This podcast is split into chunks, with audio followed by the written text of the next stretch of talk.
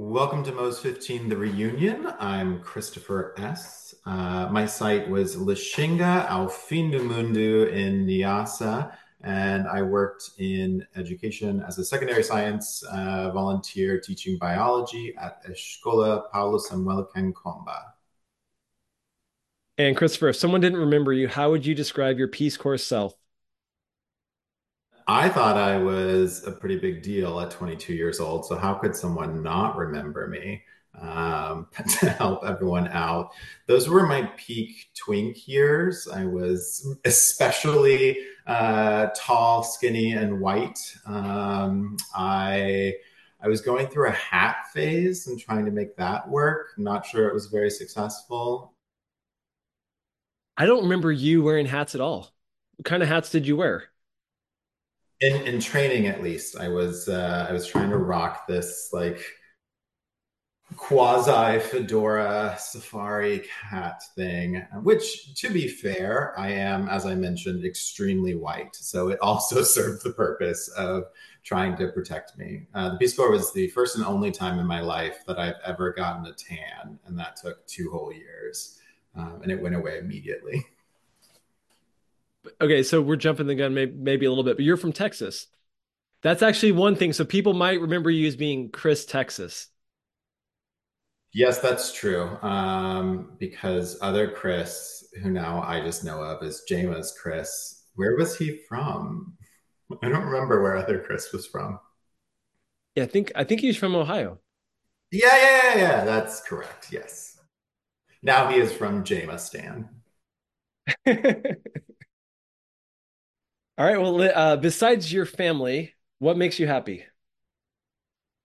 I would count this as my family, but definitely my my dog brings me the most joy in the world. Um, he's a, a little three year old, about to be three year old beagle named Beauregard, um, and he's just the sweetest, cutest little guy in the world. We uh, uh, we were we just had our first snow in Baltimore for the year, which is his first snow ever and we made him wear a stupid little coat and stupid little beady or um, uh, uh, booties for his feet, and he hated them, but he loved snow, and it was very precious.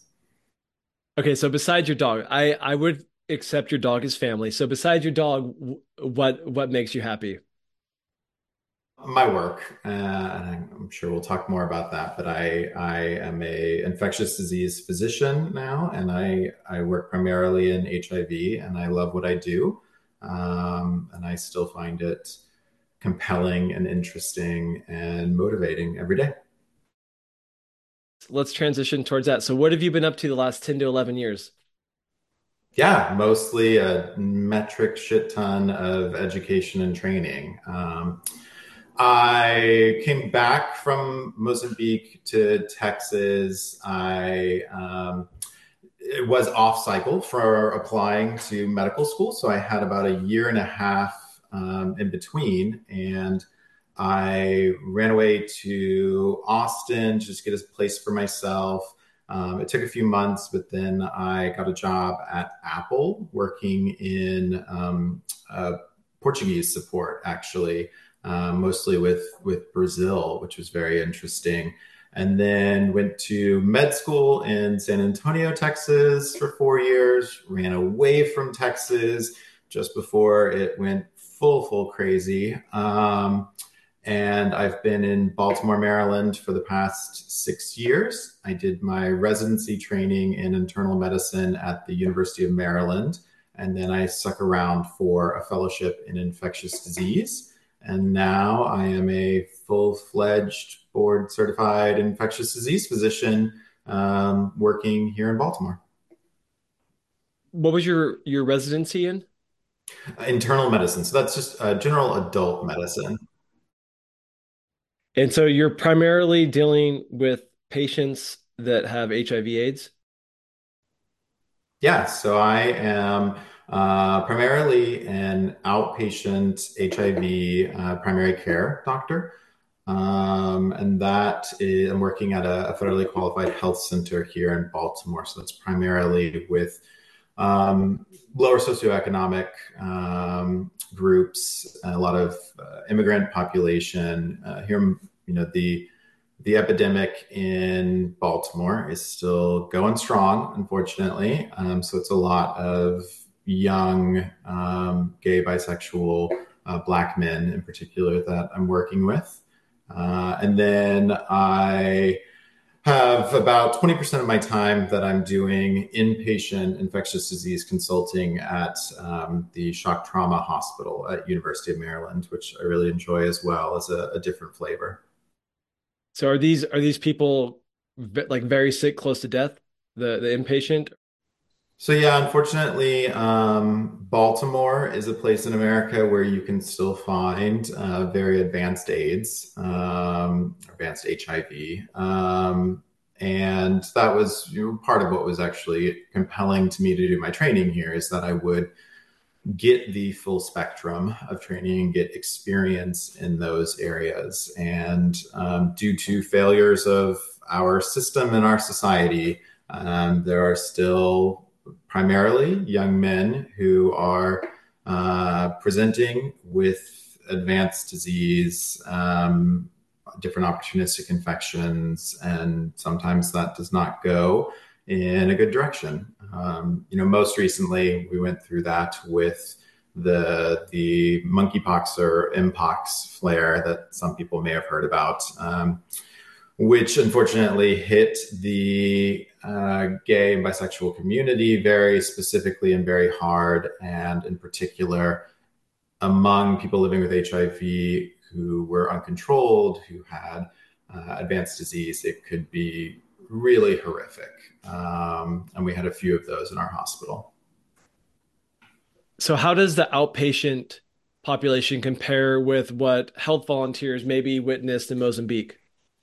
Yeah, um, I mean, it's just a, it's extremely different um, uh, epidemic in the U.S. than it is in sub-Saharan Africa. Um, my population here uh, in Baltimore is is probably 60 40 um, 60% younger gay men um, 40% older folks who contracted HIV during kind of the peak of in well I would we're still we're still in an epidemic of a lot of injection drug use in Baltimore but there was a height of the wave about 15 years ago that coincided with a lot of HIV transmission through injection drug use. Um, luckily, that has largely subsided due to a lot of work in you know clean works and um, an outreach to those communities. Um, but so I'm taking care of a lot of people who um, contracted HIV through injection drug use as well. Those tend to be a little bit of an older population. And then what's often really rewarding for me is I've got a few old timers of people who were diagnosed in the late 80s, early 90s, and have managed to survive. Um, and are now doing great on much simplified medication regimens.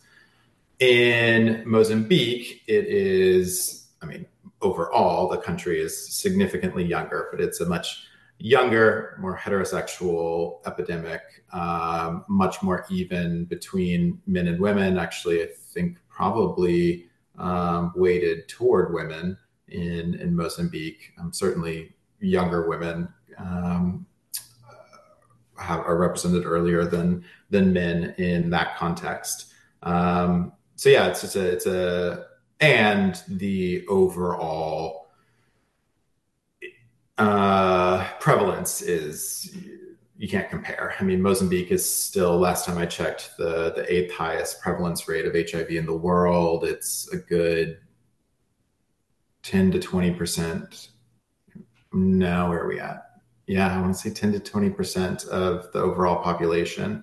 Um, I don't remember the latest numbers, um, are living with HIV. So there's no comparison there. Um, but here in Baltimore is probably where I'm seeing the closest comparison of concentration of HIV in America.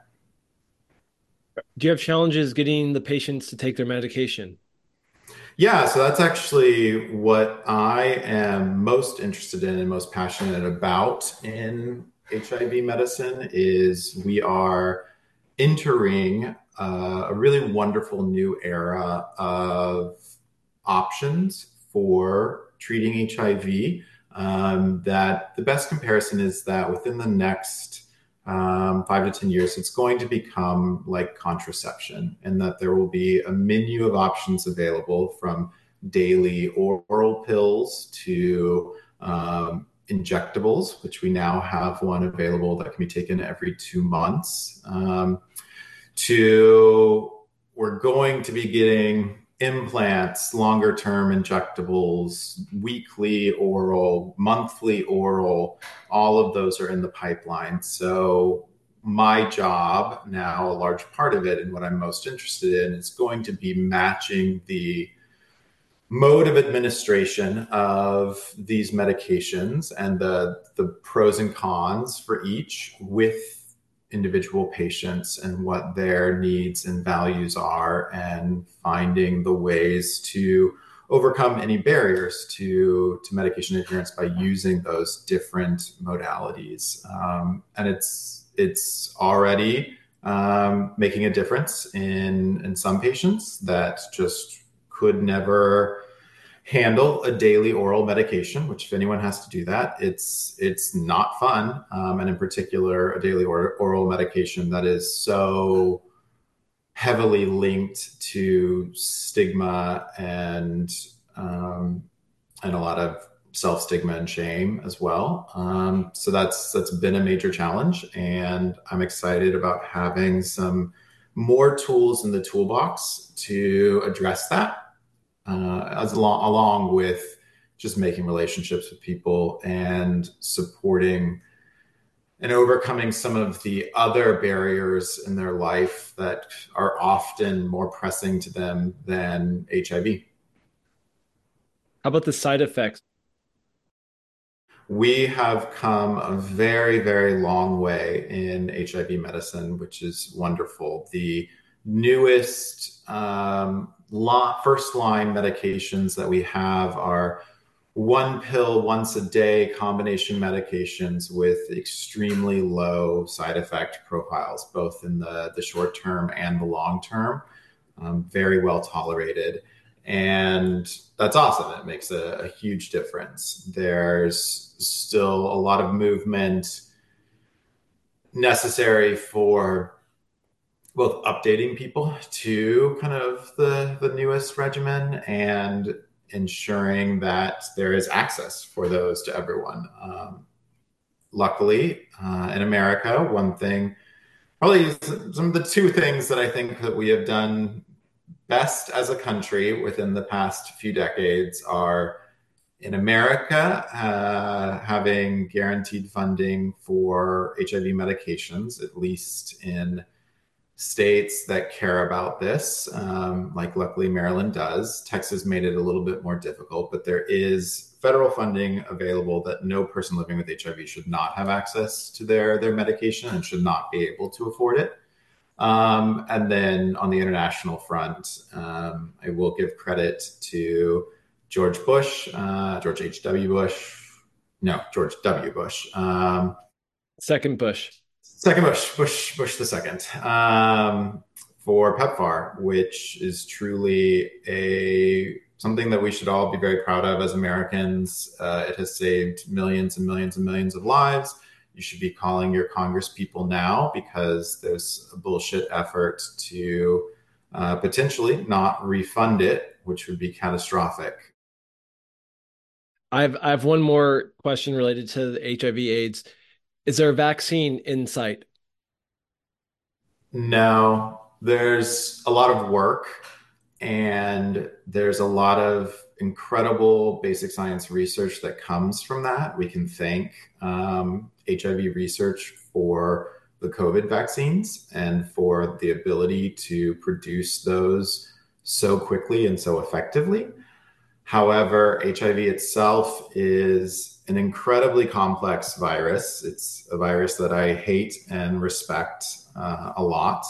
And we have not yet had um, success in developing a vaccine. There was just a, a, trial, the most promising recent trial, just had to stop for lack of efficacy. Um, we do, however, have a lot of things on the horizon which in a lot of ways will abrogate the need for a vaccine if we use them well and use them correctly. Um, most prominently is HIV pre exposure prophylaxis or PrEP, uh, which we've had now for about 10 years as an oral PrEP pill, um, typically taken daily, um, which has a extremely high efficacy in preventing HIV transmission if it's um, used as it's as it's intended.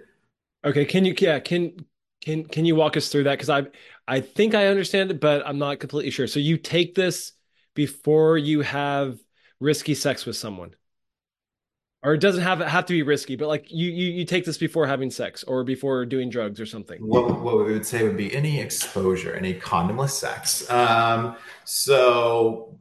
PrEP as a pill, there are two brand name options that have been on the market for a while now, both the same company, um, Truvada and now Descovy. And don't get me started on some of the big pharma bullshit around that. Um, but those in America, at least, are approved as a, a daily oral pill um, that prevents HIV transmission. So basically, the there are two um, anti-HIV med- medications within the pill that we use in regular treatment, and they build up enough of a barrier in um, tissues where HIV can be transmitted to prevent that from happening. Um, with greater than 95% efficacy if they are taken every day. There's some alternative um, strategies for how people can take those. There's PrEP on demand, that's a little bit more popular in Europe.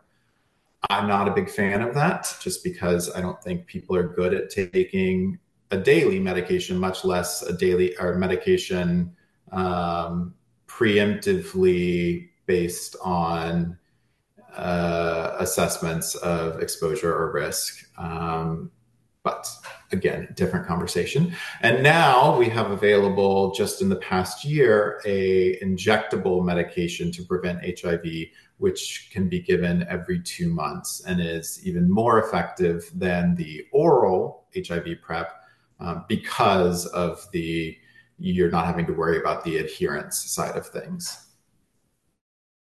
So this would be either someone finds out that they have HIV and so they start taking this so they don't spread it or maybe you start a relationship with someone with HIV and you take it so that your partner doesn't spread it to you? Is or, or that or is this even just like maybe even any gay person in general just start taking it because you have a, you're at a higher risk? So slight distinction there. This is not for people living with HIV. People living with HIV, we know that treatment is prevention and undetectable is equals untransmittable. Um, that's kind of the slogan within HIV world. So anyone living with HIV who is on treatment, whose HIV viral load is suppressed, um, we use un- undetectable because it's it makes a better slogan, but it's not actually undetectable.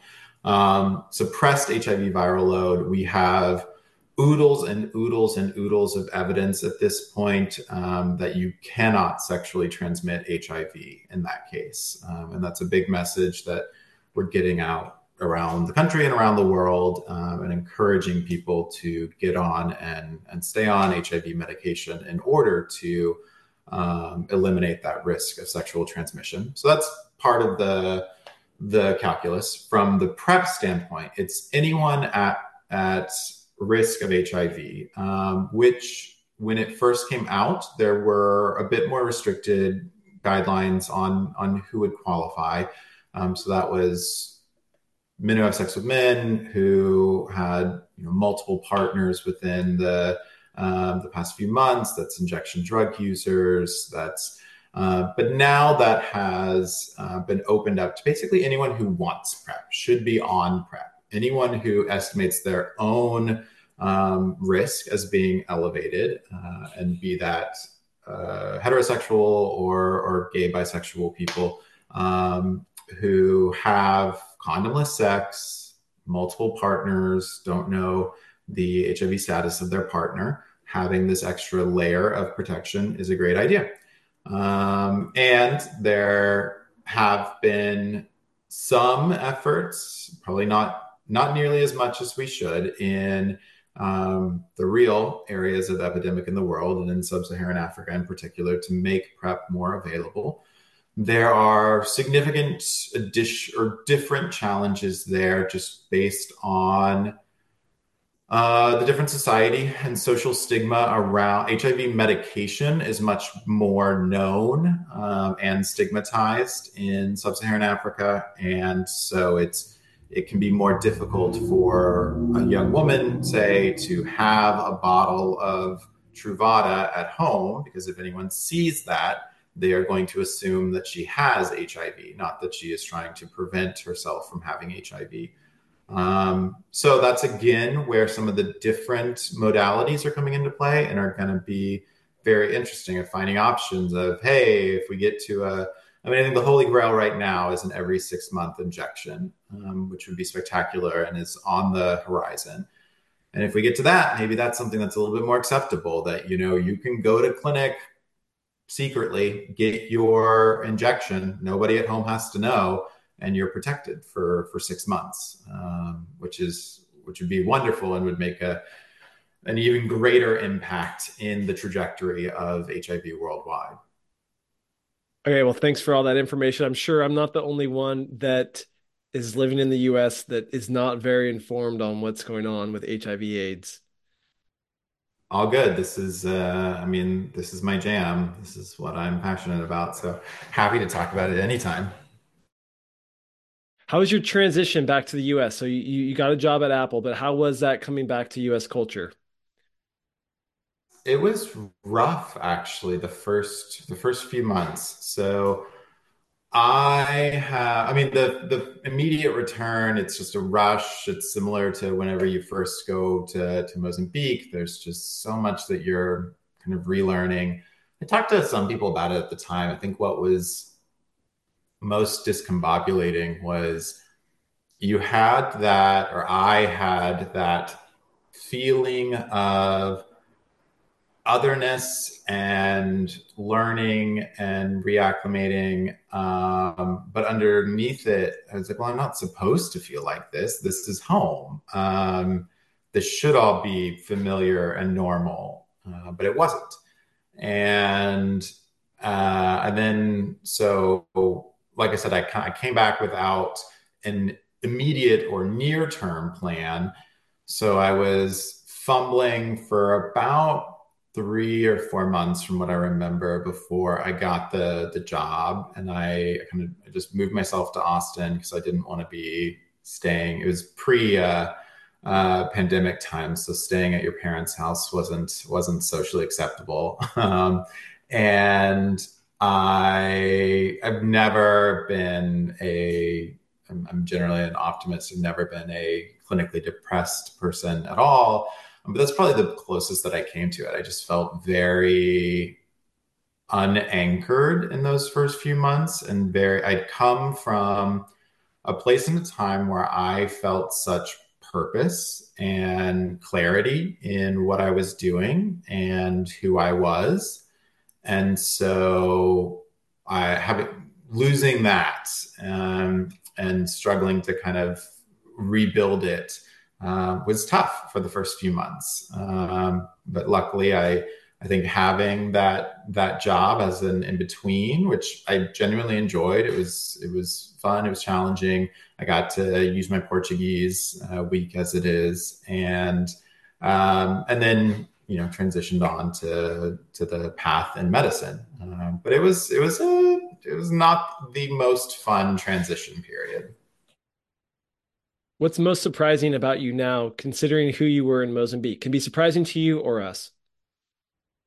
Mm, I don't. I mean, I don't think that there's anything terribly surprising. I don't think that my my trajectory post Mozambique would be horribly surprising to anyone. I think probably what would be more surprising what is more surprising now is people who who know me and then learning that i was in the peace corps. I think that that's a bit more surprising to them. I am i'm a pretty comfortable uh, basic white bitch. Uh, I, I, I enjoy my creature comforts here. I uh, i'm not super outdoorsy. I uh, yeah so i i don't know that i am the person that people would have pegged as a peace corps volunteer.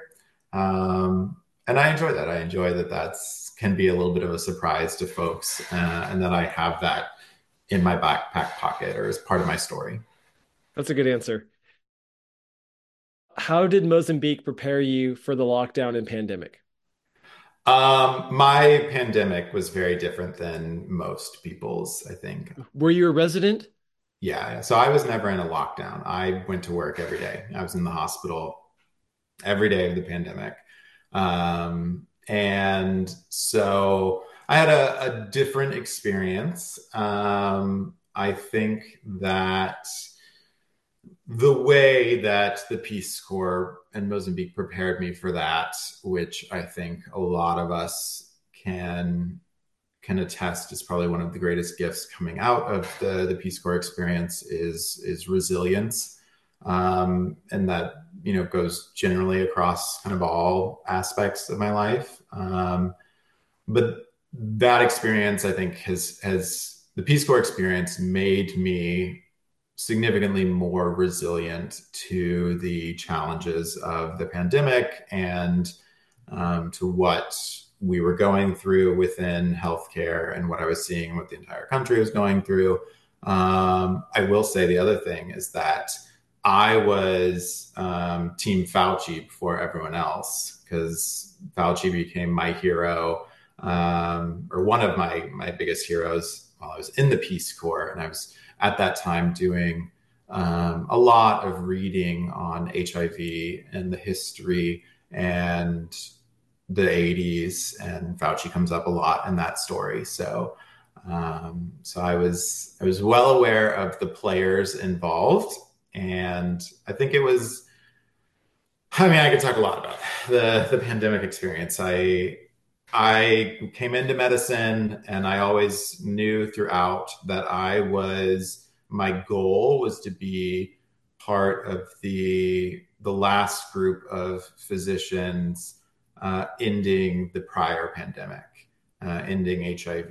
And I wasn't entirely surprised to be having a, a new pandemic during my medical career. I didn't necessarily expect it so early in my my medical career and kind of setting the stage. Um, but it's you know it's, it was a I think a very important part of my my training. Um, and something that will stick with me. In like downtown Baltimore area? Yep. So University of Maryland is downtown Baltimore. We cover the west side of Baltimore. Um, Johns Hopkins covers the east side of Baltimore.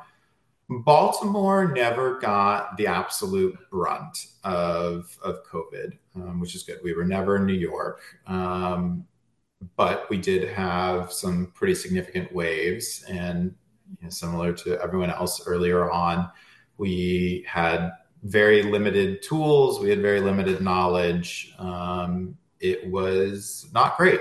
It was, and it's something that I don't think, I think people outside of medicine have maybe been able to move past that a little bit faster and easier than those who maybe weren't as directly affected by family or friends. Um, but you know, I, I distinctly remember I was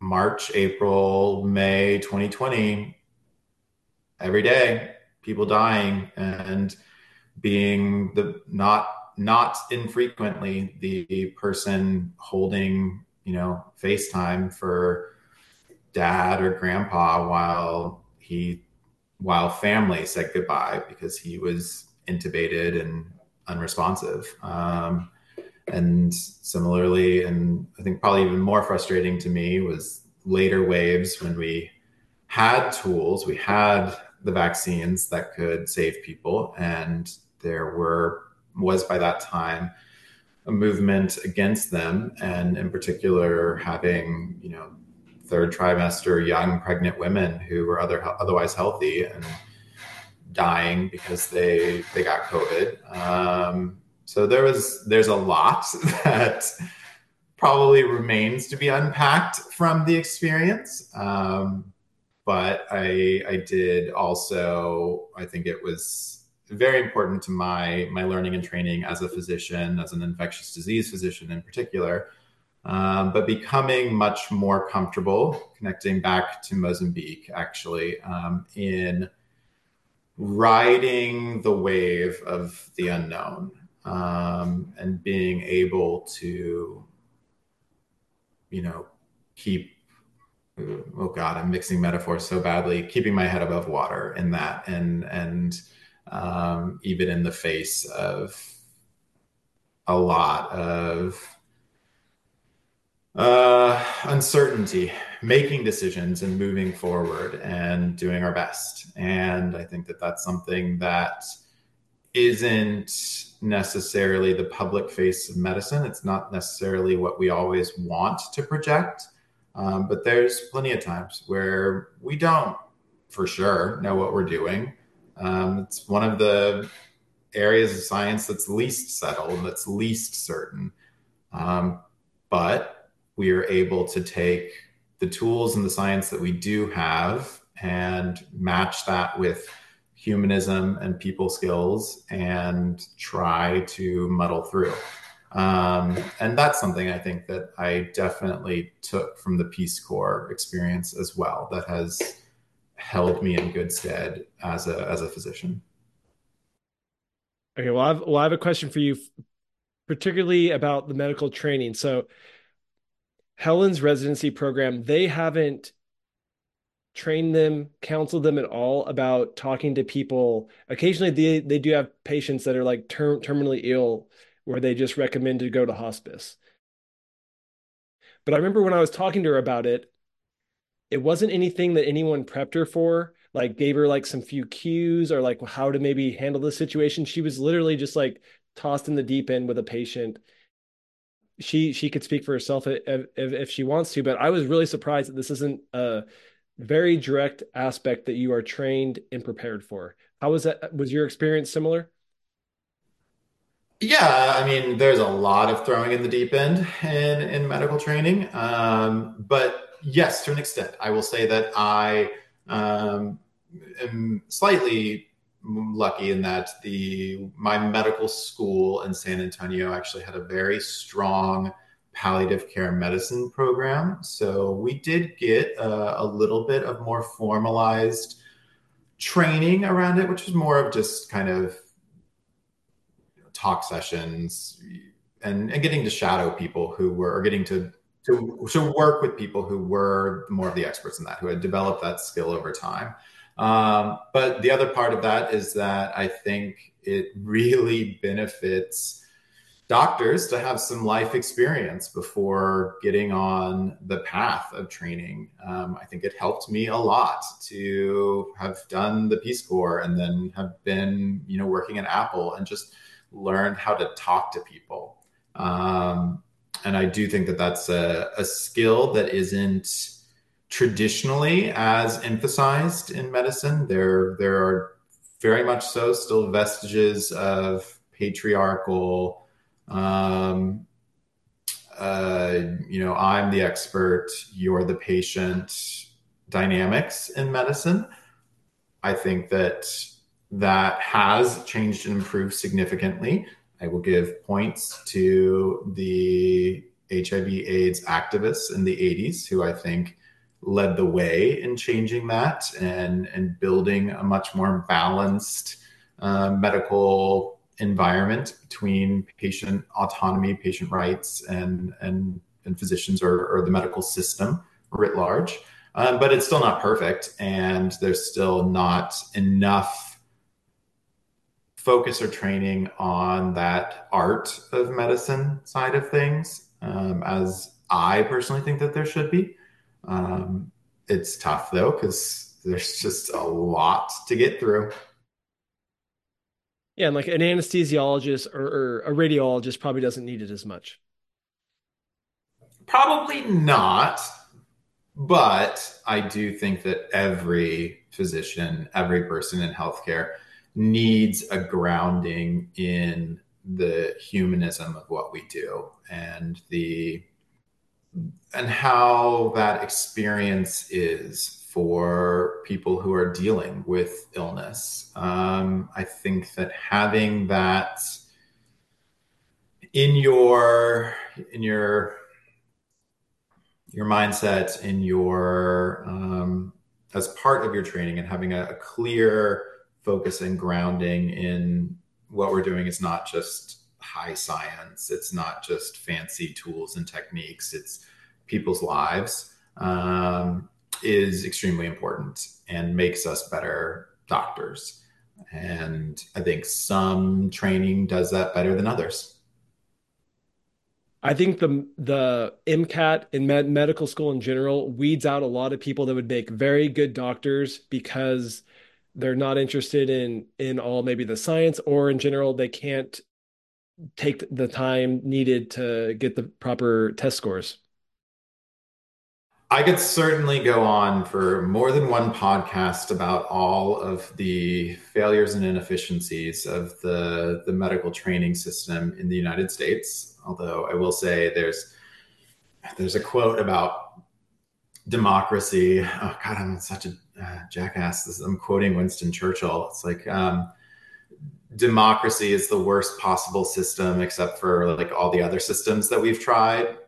Paraphrasing terribly um, and I feel somewhat similarly about medical training. There's, it's not a good system, but I don't know that I have a perfect alternative. Um, and I think that we are still evolving and figuring it out and hopefully getting better.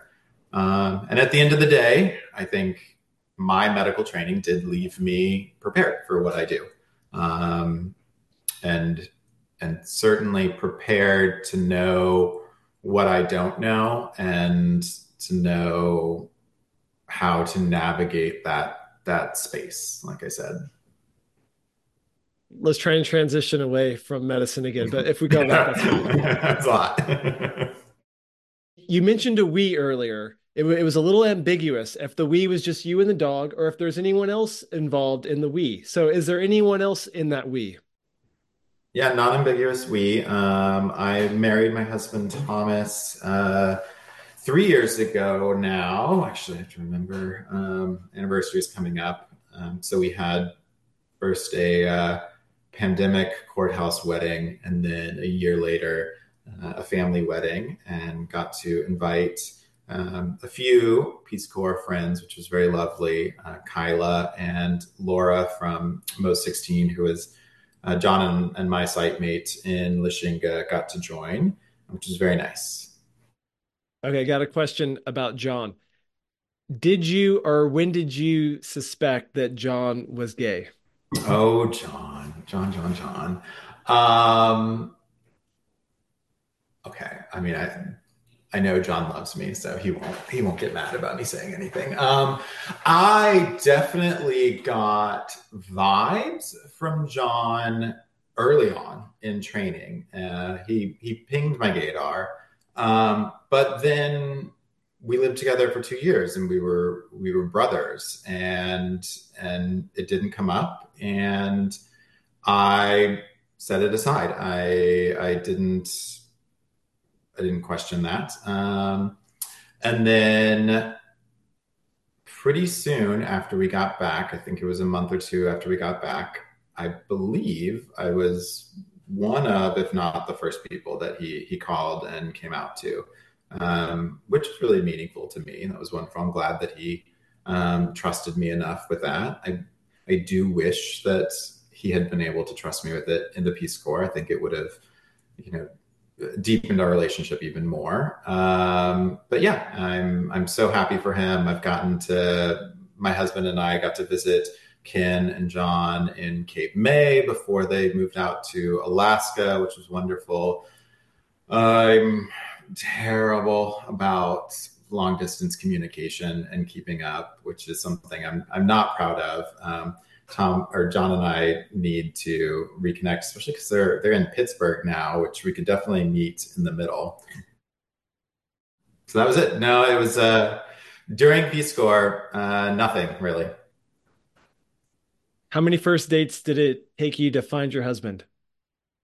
Um, I mean, are we talking gay first dates or, uh, you know, yeah, yeah, yeah. Dates? What's a first date, right? What's a first date? Uh, uh, open to interpretation. However, you would interpret that question. Go ahead. Stages are a little bit different um, between between us. Um, I kissed and did a lot of other things with a lot of frogs before uh, before I met my husband. Um, I don't I don't think we uh, we don't have fingers or toes enough to, to count. So uh, we'll just say that uh, luckily the timing worked out great. Whenever I, I moved to Baltimore, I was very on, early on in my residency. Um, we met on a location based app that shall go unnamed. Uh, we hit it off. We went on a few real dates, and I convinced him to fall in love with me before he knew what he was getting into with uh, dating and eventually marrying someone in the the midst of their their medical training. Which for anyone else who has been in that position, it is it is not fun. It is not a a rewarding thing. Um, so I I'm very grateful that he stuck it out and that he was gullible enough to fall for me it all depends on how much time you want to spend with your spouse. You know, if you don't, if you like a lot of distance from your spouse, it's great. That's true. That's true. It definitely affords a lot of distance. all right. And then what's the future looking like for children? We got, we have a five year moratorium on discussions uh, post uh, fellowship training. So, five years to be just out in the world, um, being dinks, right? Dual income, no kids, uh, living our lives uh, before we have a more serious conversation about it.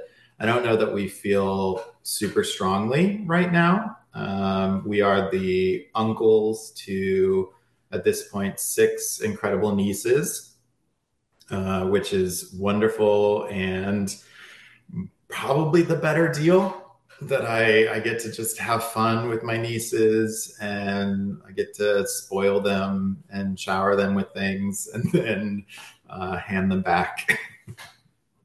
being an uncle is so much more enjoyable than being a father for sure.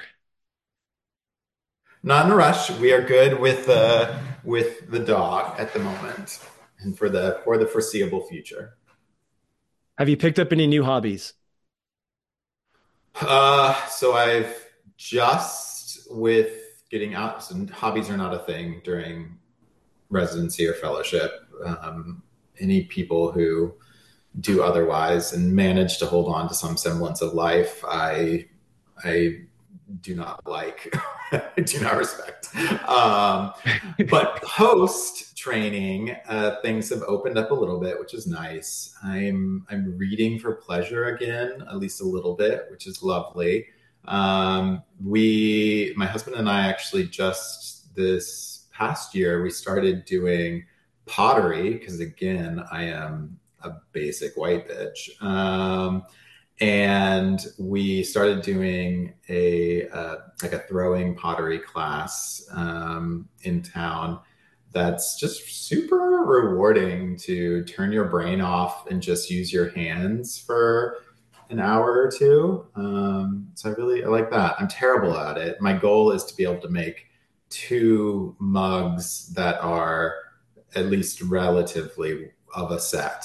Um, and i have not managed that yet but eventually. Pre Peace Corps. Mm-hmm. Why did you join the Peace Corps?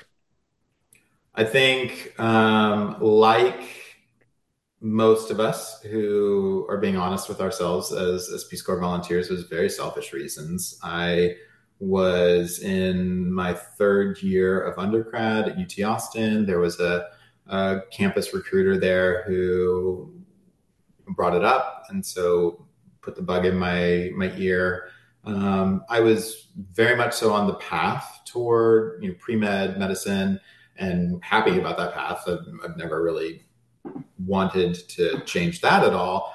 Um, but I was at that point getting antsy to step off the train at least for a little while and go out and see the world and challenge myself and and do something with already a lot of education that I'd had. And so yeah, that motivated me to to go to the Peace Corps. Do you know how you ended up in Mozambique?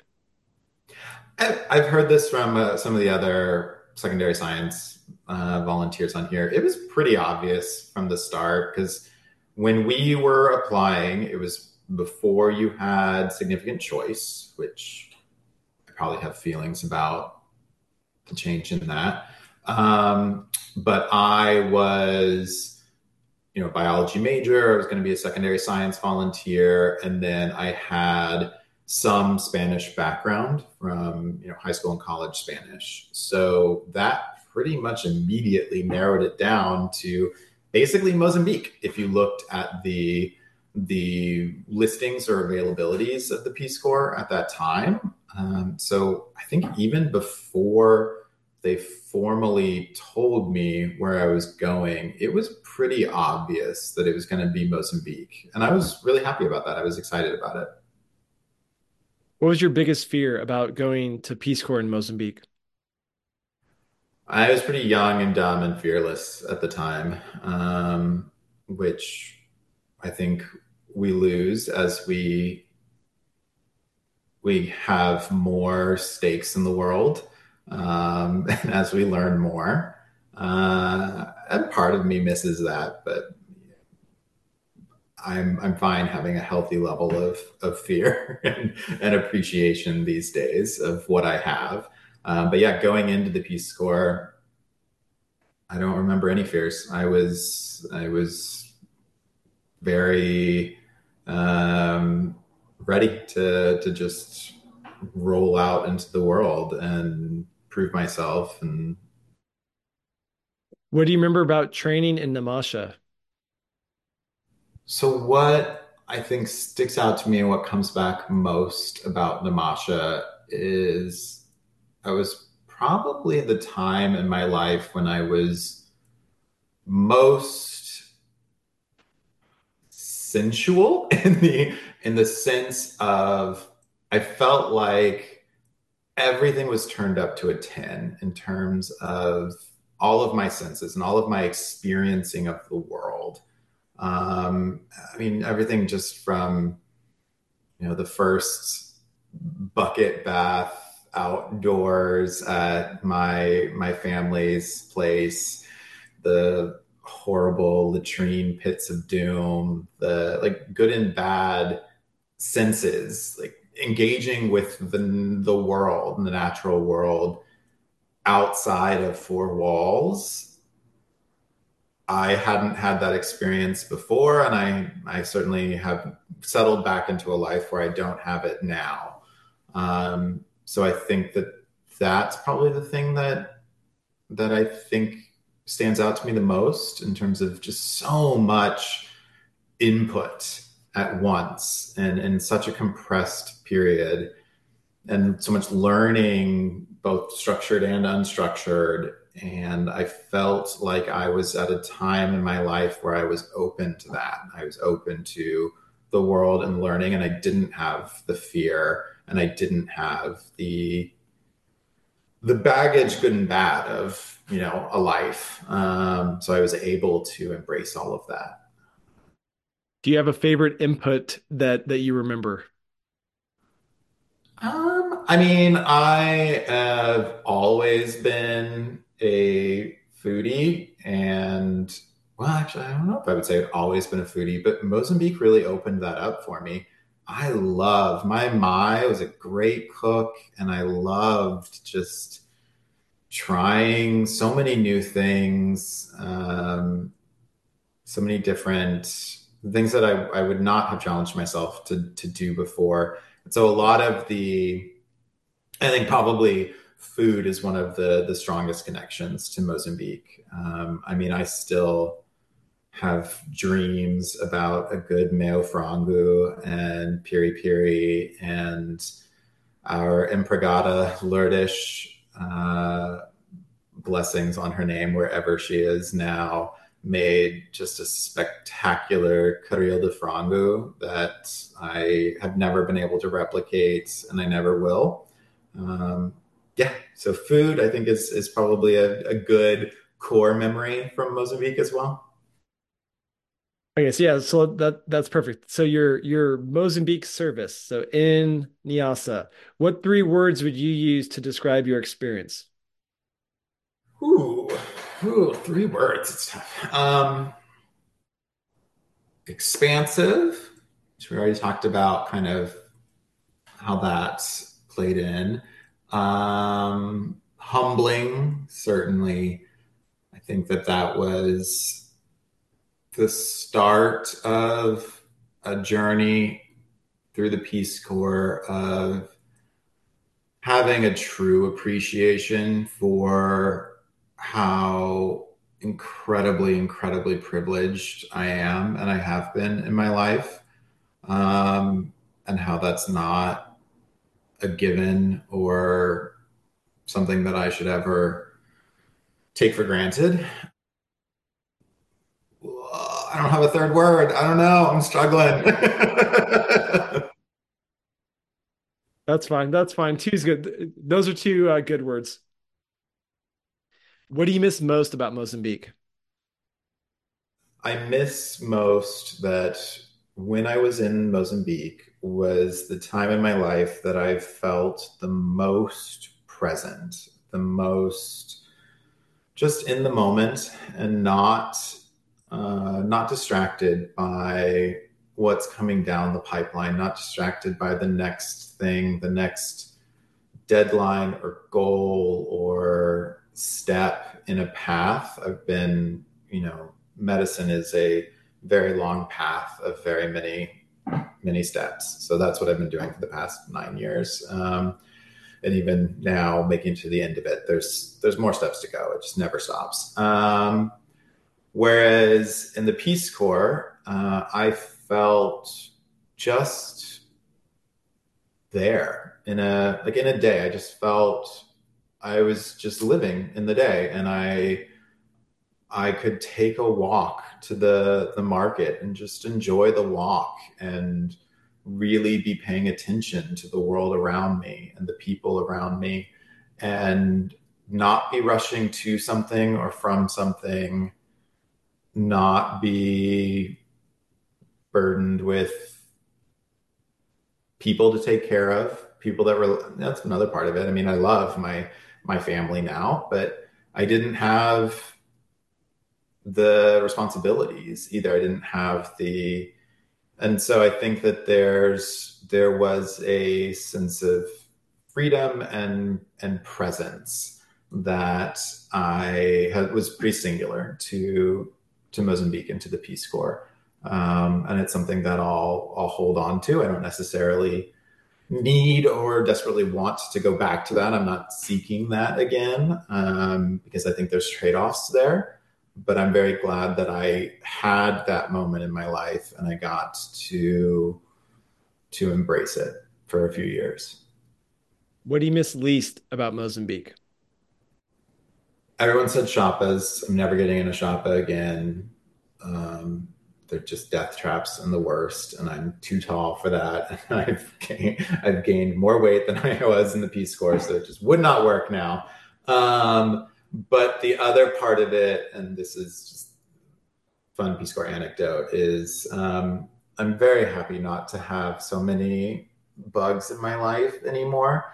And when John and I first um, got dropped off in Lichinga, which was literally the end of the line. It was the the Norte Forte trail after um, after training where they stuffed what, four of us into one of the trucks and dropped us off bit by bit along the way. Um, so John and I were the last. They we get to Lichinga, we meet our vice principal at the school. He says, "Oh yeah, you're you guys are going to be in the house right next door, which was formerly like the colonial uh, principal's house or the, the leader of the the school had now most recently been used by uh, another teacher who's staying there. Like we're and our principal was like, "Oh yeah, we're going to kick him out right now. He's he should have been gone already." So they walk over and we have to stand there while they kick this guy out. And then we move into the house and that first night it was it was just a disaster. It was such a pit. Um, and John and I managed to clean out one bedroom and we went to luckily there was an actual like hardware store in Lichinga. And We bought duct tape and like 10 bottles of the Mozambican version of Raid. And we duct taped ourselves into the one bedroom that we had swept out and we bombed the rest of the house. And then the next morning we come out and it was a roach apocalypse. There were literally thousands of roaches just covering the floor. And we swept them all out. And we did it again for at least five days. And every single day, it was just horrifying. Finally, after about a week of this, the roach numbers went down and our house was livable. But uh, that's a that's a core memory that I am very glad I have never had to do again in my life. Is it ironic that you're an infectious disease doctor and you are infecting all these poor cockroaches with uh, no, no, no, no, no, no, no, no, no, no. I am uh, the the nice thing about being an infectious disease doctor is that for the most part, my enemy in medicine, I can actually kill with with no remorse and no no ill feeling. I uh, I respect viruses, I respect bacteria, I respect the vectors of illness, um, but I, I, have no sympathy for them whatsoever. And I am more than happy to be destroying them uh, with raid or antibiotics or whatever tools I have available. What was your favorite Portuguese or local word? Ooh, I mean, Meningi Nice is always a winner. Uh, I do love Estamos Juntos. I think the the sentiment of it I have always really enjoyed. I did not learn um, much local language at all, and I've I've lost it at this point because we were the provincial capital, and you know the the like premier secondary school in Lichinga or in Niassa, which isn't saying terribly much, but everyone spoke Portuguese. Um, and the expectation, the not even expectation, the I'm pretty certain the still law and rule at that time for uh, students was that they would speak Portuguese. Um, so I didn't really have much reason to be learning local language, and and like Lichinga was a where a couple of different local dialects came together. So there wasn't a prominent one in town anyway. So yeah, uh, mostly just the the fun Portuguese words. If, uh, if there's anything you haven't mentioned yet, what are a few things you did a lot in Mozambique that you never or rarely do now? Reading for pleasure was a big one, um, which I miss terribly. I, I mean, I devoured my Kindle and the Peace Corps um, and I just have not had the time or the bandwidth for that in a very long time, uh, which I miss a lot and I would like to get back to. Um, I think similarly, the the walking in town part is really nice as well. I mean, I did move away from Texas to be in a much more urban residential place, um, and Baltimore offers some of that, but it's still not a super walkable city. And I, I just really loved that. I loved being able to go to the market for our daily meal and figuring out what we were doing and having to have the the brief interactions with people running into students on the road we live a much more um, little boxes life here in America. Um, and so being part of a community, I guess, is would would be maybe the better answer there. Um, even though I was separate from it, I did feel like a part of the community in Lichinga, and that was nice. What was your malaria medication adherence plan while you were in Mozambique? I was a very good boy, and I I took my mefloquine every week. Um, I'm pretty sure the entire time. I very rarely missed, if ever. Um, and I had a fine experience with it. I I did early on in Namaacha have some Lariam dreams, uh, but they were mostly just real vivid sex dreams, so I didn't mind that much. Uh, and then they went away uh, after the first few weeks. So I did not have a, a, bad experience. I will say, as an infectious disease physician, um, mefloquine is not my my prophylactic choice. I do not uh, tend to prescribe that for people, but I, in the American context, we obviously have plenty of other options um, and less of an issue around supply or cost. What is the worst thing you did in Mozambique or the most trouble you could have gotten into? And you can define those terms however you however you'd like.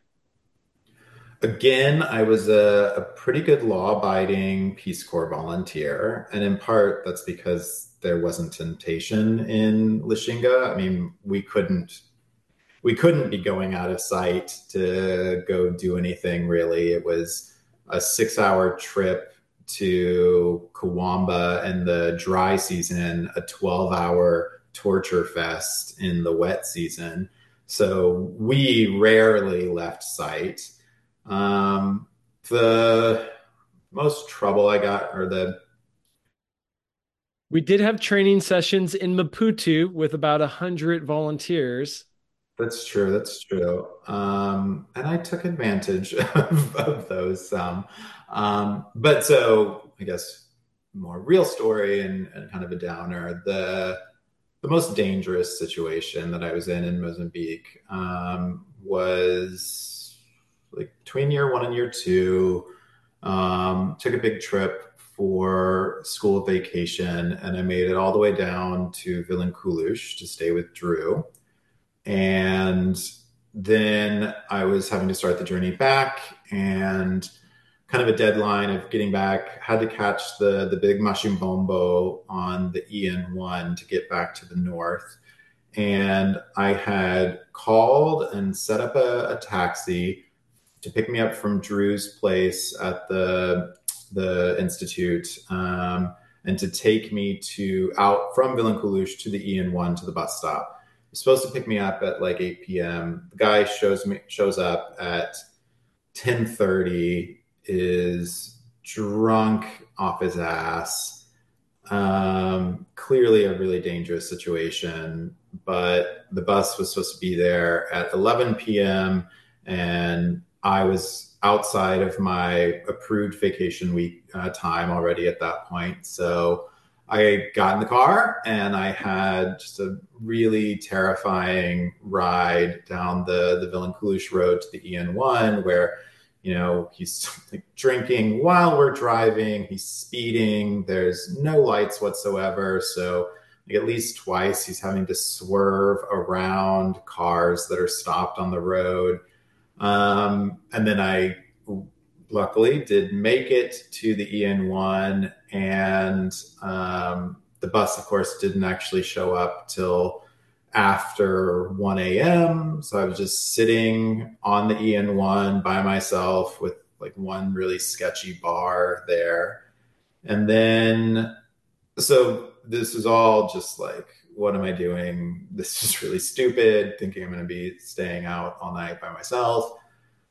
Um, and then what was really terrible, um, and this is not about me in any way, but that was the night, I believe, of the accident. Um, and I had just been at training uh, for the new group a couple weeks before, and I connected really immediately with Alden and Lena. Um, really hit it off with them.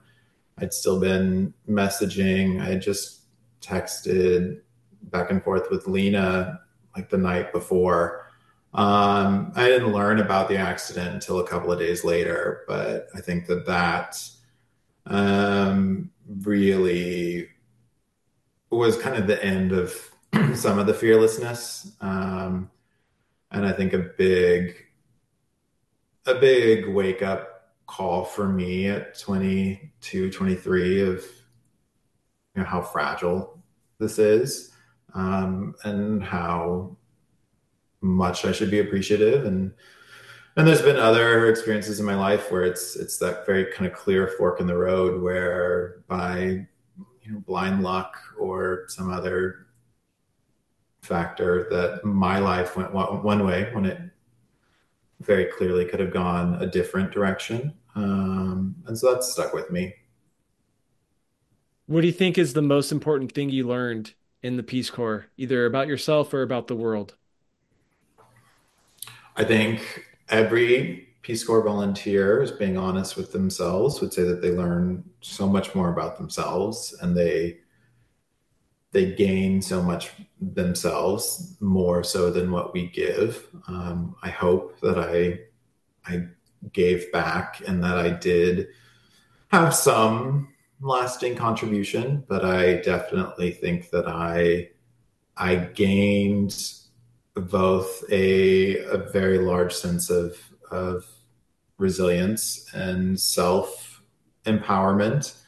Um, and then B, uh, the my my time in the Peace Corps 100% solidified my path within um, within HIV medicine and and kind of the entire direction of where my life has gone since then. It was it was an interest and something that I was, you know, playing around with before the Peace Corps. Um, but I think that both living in a country that was was so impacted by the HIV epidemic, um, being close friends with the Médecins Sans Frontières mission in Lichinga, and then my own time to read and reflect and learn. Um, by the time I came back, or by the time I finished Peace Corps, I knew I was going to be uh, an HIV doctor. So I've I, have i have questioned people on this a few times, but I'm I'm a little bit skeptical that that you that you definitely received more than than you gave. So my question for you is, how do you know? Um. Well, I mean, I su- I suppose I can't know the reverberations of my impact. I think there are a few, I have been very bad about, well, I don't necessarily want to judge myself that. I regret that I have not maintained better or really any relationships with Mozambicans at this point. Um, but I do know I, I did have some of my students in the few years after the Peace Corps that I was, I was still following along with. And I do know of some that uh, went on to university and, and even became doctors in Mozambique. And knowing the level of representation that there is um, within the, the Mozambican healthcare system, that's that's a pretty significant impact in itself. And I I hope that I did give some additional oomph or appreciation to some of my students and, and open some pathways and some doors for them. And I think that that would be my biggest lasting impact. I don't really fool myself into thinking that it was more than um, was was you know changing of the country or anything like that. Um, but I also I do believe very strongly still in the mission of the Peace Corps, and I do believe that it is one of, if not the best, um, public relations efforts of the United States, and one of our best ways to actually build and maintain positive relationships with the world. Um, and I'm proud of that. I think that that's that's something that we should all be proud of, um, and I think that's one of the best faces of the U.S. Um, that we put forward. So I've I've held on to that at least in terms of of what I contributed. Would you do Peace Corps again? I guess two ways of answering that question. Knowing what I know now. No, no, no. Sorry, I, sorry. If, in the in going forward in, the future, in your life, no. yes. No, it just wouldn't make sense now. I mean, my my training and what I could contribute, it wouldn't make sense at this point. Country director? Uh, probably not that either. There, there are plenty of other ways that I could that I could engage, and, and it's it's something that I I still think about often. It kind of it's getting probably a little bit more and more out of the picture as I'm more anchored in life here and as I'm building more of a a role in fighting the domestic epidemic. But I do still think that there's a lot that would be interesting to me about doing um, international health work, and and there are some opportunities in Mozambique that I think that I could um, fit into. So who knows? Maybe down the line in my career, I uh, that might still be on the on the docket. Um, have to convince the husband to go live in Mozambique, um, but it, it is something that that's very interesting and compelling to me. Um, but no, I don't. I don't think the Peace Corps model would make sense for me at all at this point you you, you kind of hinted at this, but if you could change one Peace Corps rule, what what would you change? Ooh, I could change one rule, would you go back and, and people can't apply to specific programs?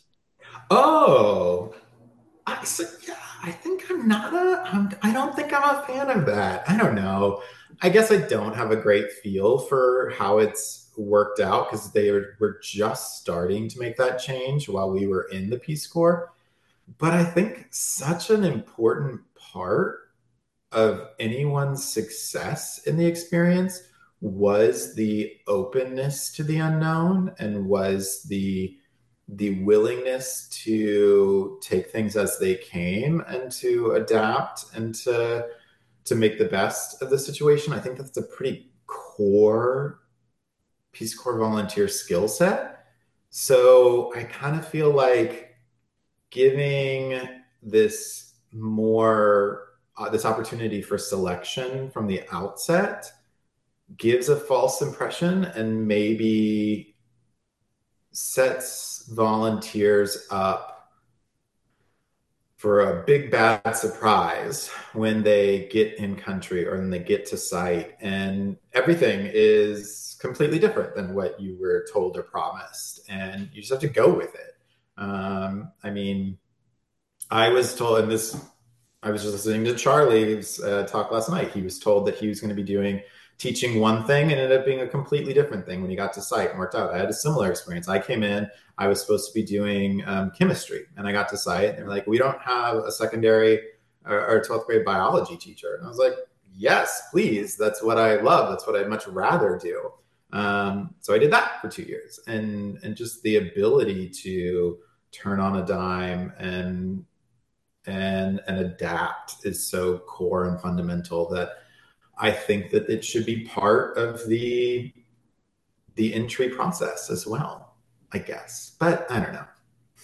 Maybe people are actually happier with the way it works now. I I'm a little skeptical for the spe- the aspect of the countries that people obviously wouldn't want to go to. So I, I think there could be a negative impact on those countries that aren't next to a uh, water or um, mountains or you know things like that, or have severe weather like up north, maybe countries ending in stand. No, I, I agree. I'm interested in in how that has affected their their ability to fill some of those slots as well. I'm just glad that the Peace Corps is back up and running.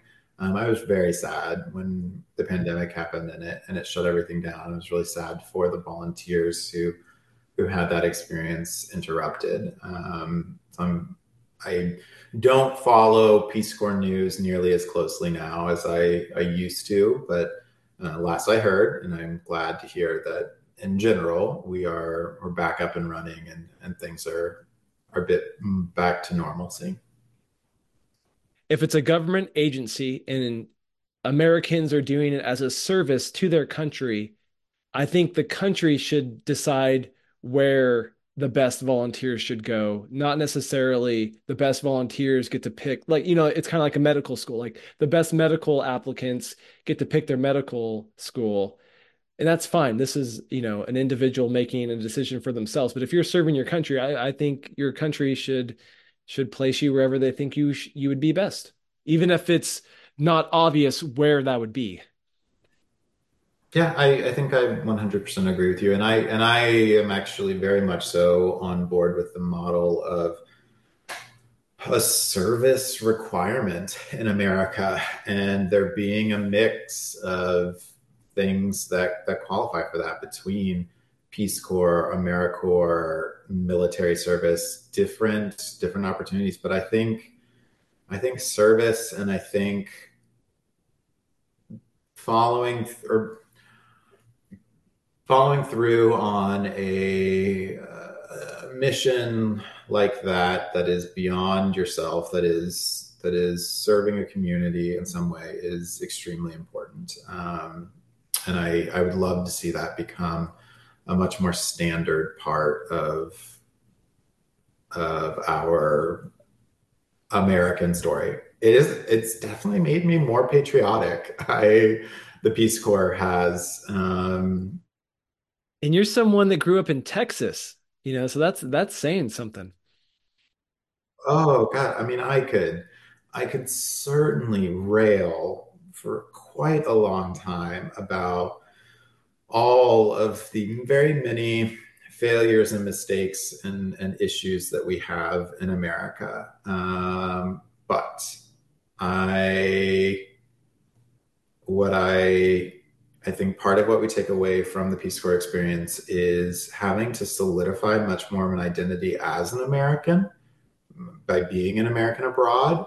And I, I think the thing that I took away most is our capacity for for change and for evolving and for becoming better.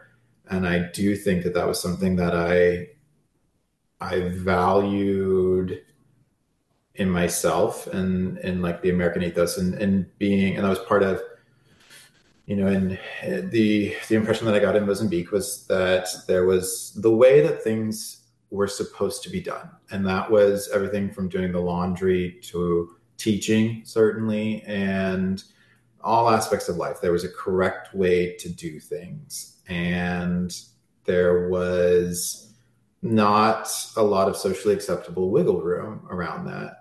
And this is very generally speaking. There are many, many caveats to this, but I think that core to the American spirit is is a pragmatism and a, a figuring out what works and a being open to adapt and to figure out what works um, works best and and not being burdened by by that one right way of doing things. Um, and yeah that was that was something i took away from the peace corps experience and from the the being an, an american abroad that i continues to give me some hope for our country.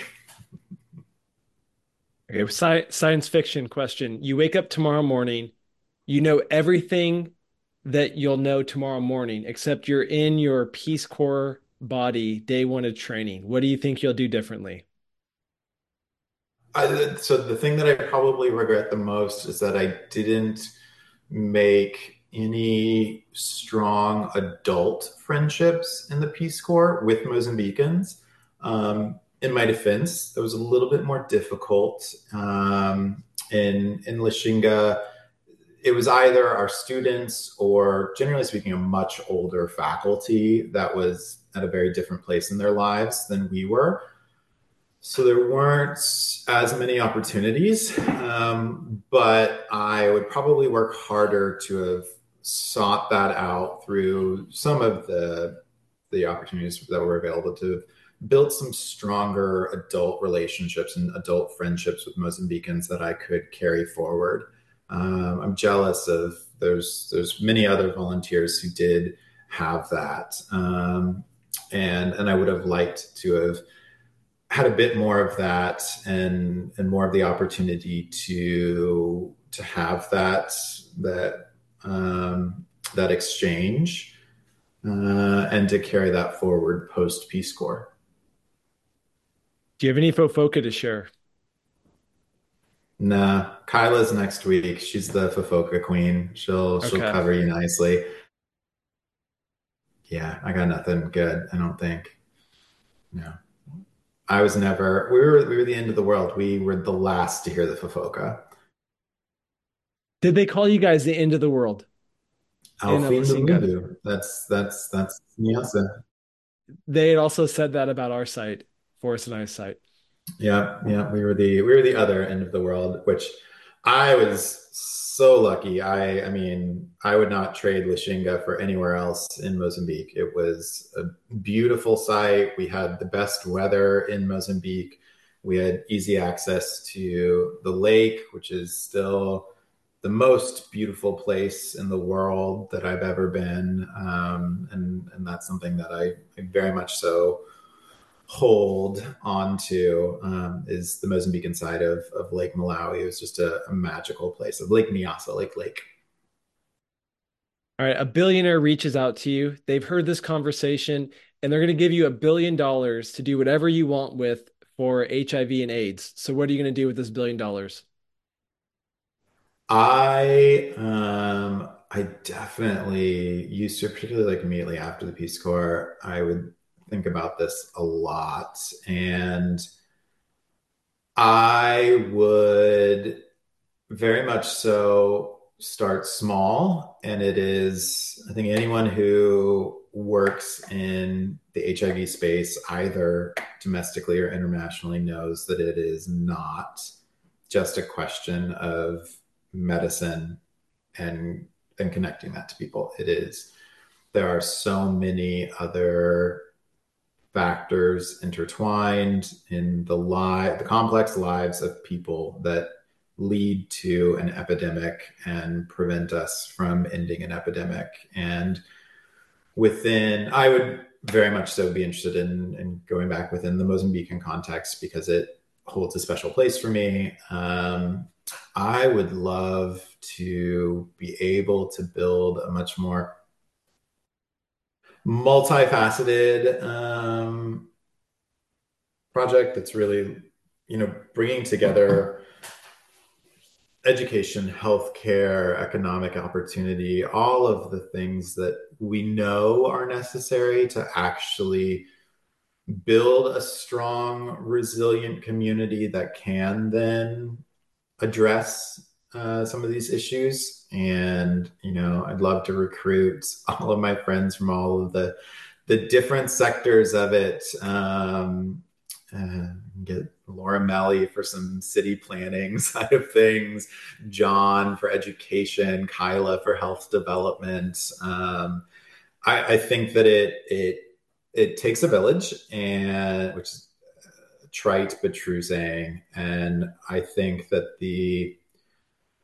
the development model internationally has never been complex or comprehensive enough to make true lasting change. I think that it focuses on one sector in in a void which is never going to be successful when you don't account for all of the other aspects of a person's life that contribute or or deter good health. Um, and so I think that it would be about finding the right people and the right Mozambican colleagues and connections to build a better, more comprehensive town, I guess, really, as a as a model.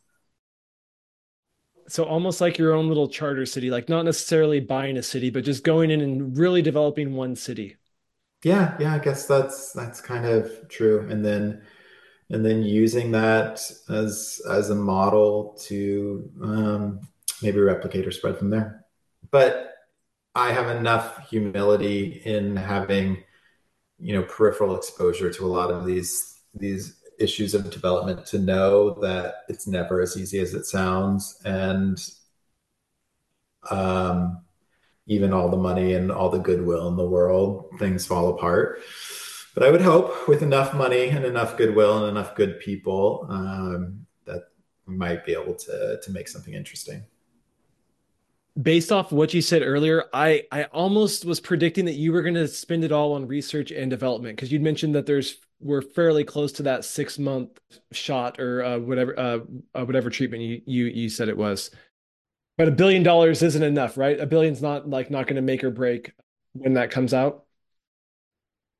And then this is something. So you know, I I praised PEPFAR, and I do think it's a wonderful thing. But this was a very distinct lesson that we learned in Lichinga in being close friends with uh, Médecins Sans Frontières there, who were the the government affiliated HIV providers in uh, Lichinga and in much of Niassa province. And they had been doing that for about a decade at that point, and they had developed a series of effective clinics and logistics and transportation networks for getting drugs and probably to a lesser degree testing and medical personnel out to different areas that needed it. Um, but then while John and I were there, they closed their mission in Lichinga and they spent the entire first year that they were there um, trying to transition and trying to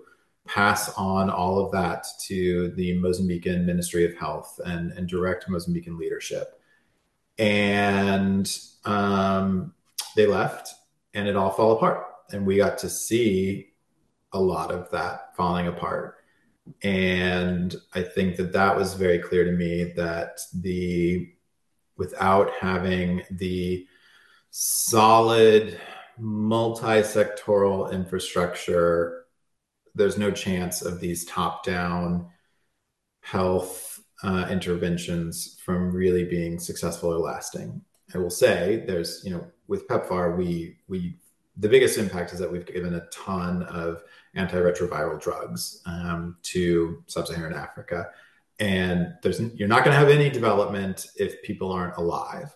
And we have kept people alive, um, which is an incredible achievement uh, and something we should be proud of but there has never been enough of a focus on building even just health infrastructure in the the countries and the communities that we've partnered with much less the educational infrastructure the good governance infrastructure the economic infrastructures to actually maintain those health systems um, once they're in place. And I think that the development world knows this and sees it. I don't know that there's enough money and willpower and political power um, to be making that transition and to make that refocusing. We'll see. I hope so. I hope that, and and I've been a little more divorced from the space for for a while now. Um, so maybe I'm wrong. Maybe there's been a lot more efforts, but then you know there's things happening like again, call your congressmen and congresswomen um, to tell them stop being idiots and keep funding PEPFAR because it it is a great good thing um, that we have done and that we should continue to do as we figure out the better ways to do it. Okay, last part of the show. Post Mozambique media recommendations. And if you're a little dry because you've been so involved in medicine, then then you can be forgiven. Okay. Album. Ooh, um again, I don't listen to nearly as much music in my life. So my husband is a classical musician. Um, oh, cool. He is, he is voice and piano. So I get a lot of music in my life that way now, which is lovely um, and makes me very happy. But because he's a classical musician, he actually really does not like to just listen to music for fun because music is work and like so much of everyday life for him that he's not a let's put music on in the car kind of person. So I get a lot less of it. But um, recently, uh, I am in. I got you know, the internet's got me into Jungle because of I don't know if you've seen they a lot of their music videos were making the rounds. There's some very cool choreographed um, music videos out on Insta and the TikTok that the kids watch that I never got into. Um, but anyways, Jungle, good like British electro dance soul music, I guess. Okay, can you say a little bit more though? So Jungle is the name of the band. Do you know the name of the Jung- album? Jungle's the name of the band. Any album by the band Jungle? Their like first album was um, was self named. It was Jungle, but then also um, recently I've been listening to Florence and the Machine's newish album, which is I think Dance Fever. Um, I I got into Florence in the Peace Corps actually. That was when her first album was out, and it was one of my regular rotation albums. That was another thing. Like I loved listening to full albums in the Peace Corps, and I don't get to do that very much anymore. Anywho, um, but yes, new Florence and the Machine, also quality. Any standout songs to recommend? Uh, King on her new album, I I really enjoy. Books. For anyone who is an HIV nerd or interested in HIV space, the a recent um, nonfiction that I read was the the Viral Underclass by Stephen Thrasher.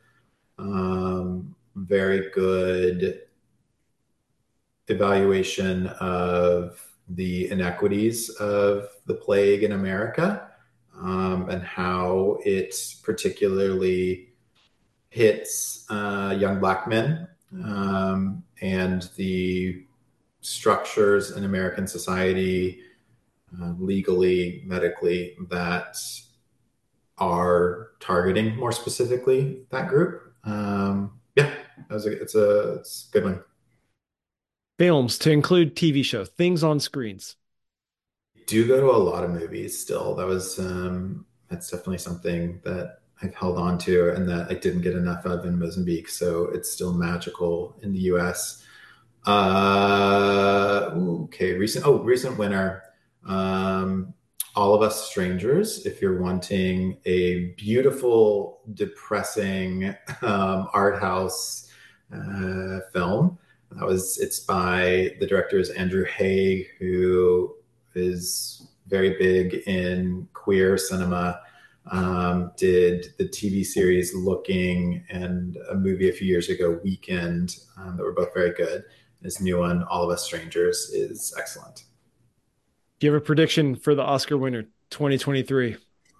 In terms of Best Picture? Yes, Best Picture, yes. I think I think probably Oppenheimer is running away with it, um, which is is fair and deserved. I really I enjoyed it a lot. I think it was a, a great movie. I did I did Barbenheimer weekend, and I do I do think actually the the back to back juxtaposition of the two of them was very informative. They they communicate well with each other. Um, but yeah, I I enjoy the the slate this year. I think I've seen a good number of them at this point. Um, there's a couple that I need to catch up on. Any live performances to recommend? Music, uh, theater, any, anything live? Um, I do see a lot of live classical, well, much more live classical music now than I used to. Um, we are blessed with a very nice um, Baltimore Symphony Orchestra here in town. Um, and I went to my first um, Dvorak symphony from them recently, um, which I really loved and became my uh, my wake up tune. Um, I was never into classical music at all before meeting my husband, and so I've been getting a a slow education and exposure to a lot more of it, which has been nice. Okay, what's a good gateway listen for us listeners that haven't got into classical yet? Most any town that has, or any city that has any decently sized orchestra or choral performance group will often have a, a Christmas time performance of Handel's Messiah. Um, and it's a very, like, it's an extremely I suppose cliche performance now at this point because it's it's so common, but it's gorgeous and it's it's a beautiful beautiful piece that I think is a an accessible one that you will similar to like Shakespeare stuff. There's snippets of Shakespeare that you just know from pop culture. They're like, oh, I, I didn't realize that that was, you know, uh, from Hamlet. Um, you will recognize parts of the Messiah. And so I think that that's a good entry into classical music. All right, that's a good answer. I like that. Podcast recommendations. I'm a big political podcast junkie. Um, I listen to a lot of the the Pod Save America crooked media realm of podcasts, um, and then oh, I am I am such an NPR and PBS stan. I I'm basically an 80 year old man at this point, but every morning I listen to um, Up First from NPR, and then the politics podcast on my way home from work, and then I watch the PBS NewsHour. and I'm very sad that um, Judy is no longer the anchor, but I'm warming up to the current anchors children's media? I have gotten to see um, a fair amount of Bluey because we were just on family vacation with the nieces, and Bluey is spectacular. Um, totally lives up to the hype. Really good stuff. All right. Is there anything else you'd like to share? You are going to be in the running for one of the longest episodes. Oh boy, maybe you can edit it down. Um, no, no, it's no. good. It's all it's all been good. Uh, no, I think nothing else to share. Just that um, I love you all. Um, I definitely, while I have not been, you know, the best communicator, I have not kept up with my Peace Corps family as much as I would like to. Um, it still 100% remains a foundational, you know, kind of lodestone in my life. Um, and the people and experiences and the things that I learned, good and bad, about myself um, have stuck with me. And so I thank everyone from Moz 15 for being part of that journey. And I wish them well. And Stam Juntush. All right. Well, thank you, Chris. I appreciate your time, Christopher. And uh, yeah, I, I, I was interested in in your job because it is somewhat or so much related to our experience we had, but also different and not uh, not talked about much in the U.S. No, not as much as it should be. Um, but I, yeah, I'm happy to have the conversation. And again, James, thanks so much for putting this together. It's been really wonderful hearing from others and getting the updates and getting the reminiscence and and some of the the thoughts that other people have been able to put together about Mozambique with 10 years distance that resonate very much so with me and and kind of my retrospective view as well.